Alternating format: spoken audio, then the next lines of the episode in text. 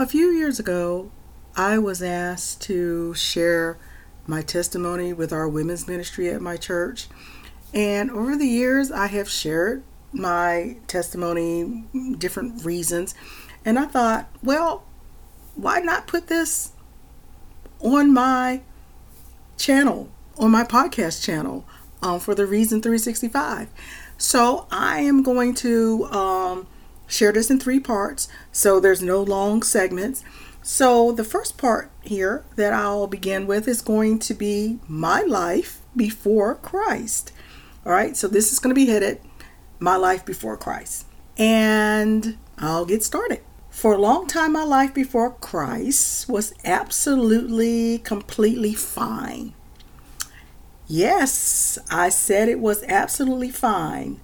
And the reason why I said that is because I didn't know any better. I guess I believed. I grew up in a semi religious home because every biblical epic that was produced by Hollywood, I got to see firsthand at the movies through my mom, or she made sure that we watched them on TV. I still watch the 1950s Charlton Heston version of the Ten Commandments every year um, with my sister in Christ.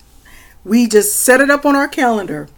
Um, I grew up on military bases, so this meant that the church was the base chapel with a chaplain.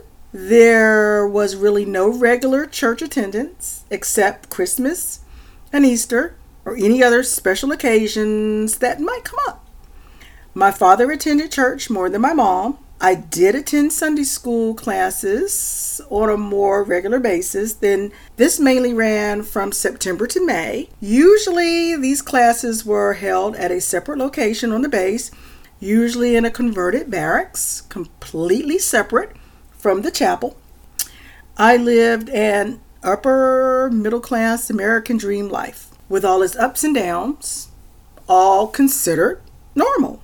My life revolved around team sports and gymnastics, also martial arts. Shh, a lot of people don't know that. So, thinking about Proverbs 22 6, I was trained up to live my life as an occasional churchgoer where everything else could come first and it was accepted. That's how everybody on base lived. Taking care of myself by avoiding trouble and drugs had nothing to do with God.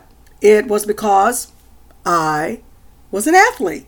There is a wonderful term for this living in a fool's paradise. I wish I could say, after all the years that I spent in Sunday school classes, that I really heard the gospel. But I think my actual hearing the gospel maybe when actual seeds were planted, came away from organized church, organized religion, as people call it. The first connection that I felt was from a movie called The Trouble with Angels. Still one of my favorite movies, The Trouble with Angels. Next, there was Jesus Christ Superstar and Godspell, all secular movies. This is when I actually can say the seeds were planted. There was enough in each that planted in me a desire to sink, seek as a teenager God. Not Jesus, but I wanted to know more about this God. During this long journey of seeking, I still hadn't accepted Christ. Just gathering knowledge, just learning never embracing or applying. I had a lot of moments, I guess you could say, conversations with God that went a lot like, okay, God, if you're real, then you will dot dot dot. We can just fill in the blank. I am reminded of so many crazy, selfish conversations and outright demands. God was here to serve me on my terms, and the Bible was like, uh, K&W Cafeteria. That's a regional thing. For me to pick and choose what I wanted to follow.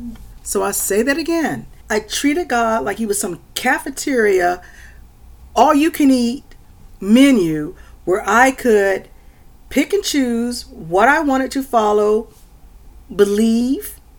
Jesus was the I love you, Jesus, and no matter what I did, whether good or bad, he was going to love me anyway, and there were no consequences. Totally dismissive of who Jesus really is.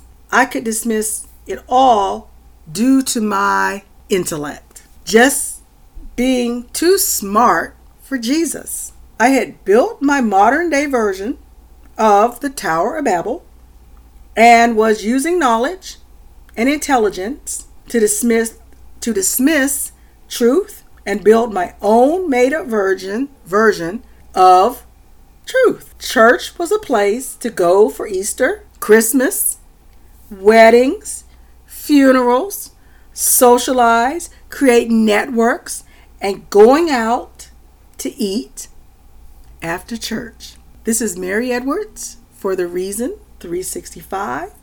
Go out and make it a great day. And this is part one of my testimony, my life before Christ.